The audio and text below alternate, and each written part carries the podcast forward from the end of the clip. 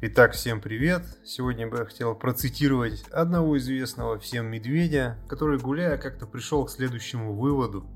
Вы не можете оставаться в своем уголке леса и ждать, пока к вам придут другие. К ним иногда приходится заходить самим. Я думаю, это замечательные слова, которые я вижу в двух плоскостях. Первое. Не стоит ждать, когда события произойдут.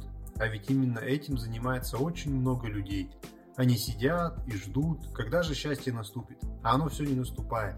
Если вы из этих людей, пора самому прийти к счастью и сказать ему «Эй, что за дела? Я столько тебя ждал».